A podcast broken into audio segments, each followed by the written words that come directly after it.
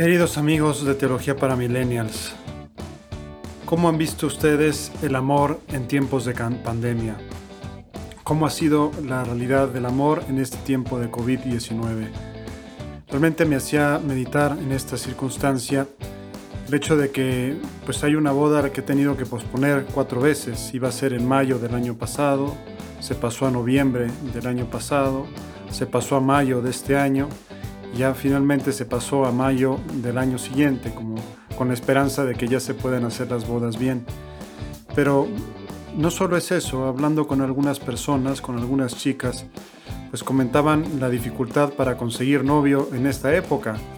Entre otras cosas, pues porque no hay vida social, la vida social está bastante restringida y entonces se suele ser mm, pues difícil coincidir con alguien y enganchar y entonces, digamos que el amor se ha tornado difícil en tiempos de pandemia.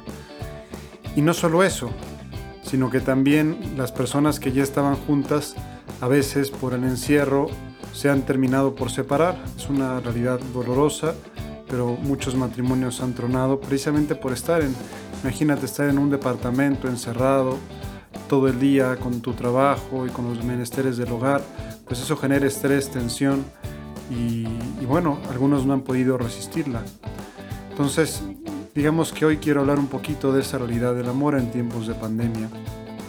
Eh, en primer lugar, de las bodas.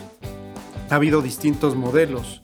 Están como estos amigos que les comentaba, que han ido posponiendo su boda. Pero entre los que han ido posponiendo la boda ha habido como dos grupos unos que han llevado con un hondo sentido cristiano y han visto, bueno, pues es el sacrificio que Dios me pide. Eh, esta circunstancia inesperada forma parte del plan de Dios para hacerme santo, para conducirme al cielo, y han pospuesto la convivencia. Es decir, han dicho, vamos a hacer las cosas bien, no vamos a convivir hasta que no nos hayamos casado por la iglesia. Otros, tristemente, eh, han tirado la toalla y han comenzado a convivir eh, con esperanza de regularizar las cosas poco antes de casarse, ¿no? Como decir, mira, pues no es mi culpa que haya COVID, yo ya tenía planeado empezar a convivir en esta época y, bueno, y como además es indeterminado, no está claro cuándo vaya a terminar todo esto, pues ya comienzo a convivir, ¿no? Entonces es una situación triste, pues porque viven en circunstancia de pecado, ¿verdad? De, otra, de otra parte comprensible, ¿no? Porque ya tenían una expectativa muy hecha y, bueno, eh, pues por causas totalmente ajenas a la voluntad de alguno, han tenido que posponerse.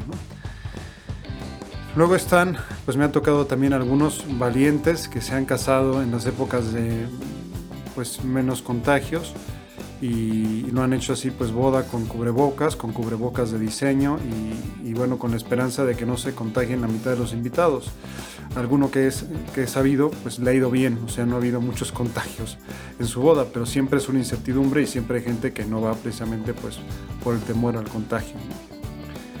Otros, en cambio, han preferido una boda discreta eh, dentro de la iglesia, con solo los papás, los padrinos, ¿verdad?, de la boda y, poco más, ¿no?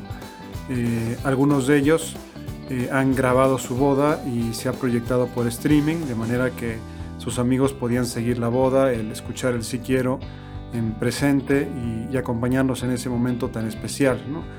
Eh, entonces han sido bodas virtuales, no, no que se hayan este, visto virtualmente los novios, pero sí que habiendo 5 o 10 invitados, todos los demás la podían ver por streaming. Ya la creatividad de la gente pues es muy grande y, hay muchos que han buscado la manera de resolver su problema, ¿no? el problema de terminar de el amor, eh, terminar de realizar el matrimonio tan anhelado. Luego les decía, estaba el tema de los noviazgos, porque muchos chicos y muchas chicas no hayan manera de coincidir. Entonces, este, y algunos están preocupando como diciendo, ya me estoy quedando, ¿no? La típica preocupación que a veces le puede venir a alguien, ¿no? Eh, obviamente pues no es tan así, ¿no? Pero ciertamente pues la vida social ha sufrido un grave descalabro y esto también la gente que lo ha visto con visión de fe pues entiende, bueno, es parte de la purificación que Dios me está pidiendo, es parte de lo que tengo que hacer para ganarme el cielo, es lo que se llama como mortificaciones pasivas, ¿no? Ofrecer a Dios cosas que la misma vida nos presenta y que quisiéramos evitar, pero no podemos. Bueno, por lo menos podemos ofrecérselas a Dios. Ahora, por lo que sí les animo a rezar mucho es por los matrimonios, porque hay muchos, repito, que en estas condiciones de encierro, pues han aumentado la violencia familiar, ¿no? los gritos, los insultos, eh, algunas veces incluso hasta violencia física, por el estrés de estar encerrados. ¿no? es la mejor opción, no es el mejor camino. Y ha habido algunos que tristemente han terminado por romper el compromiso. Es decir, otro motivo más para pedir por el fin de la pandemia es eso, porque crea a veces mucha tensión al interno de las familias. Vamos entonces pues a encontrar cada quien el camino del amor en la pandemia. De todas maneras, los amores que han resistido la prueba de la pandemia, pues son amores a prueba de todo, ¿no?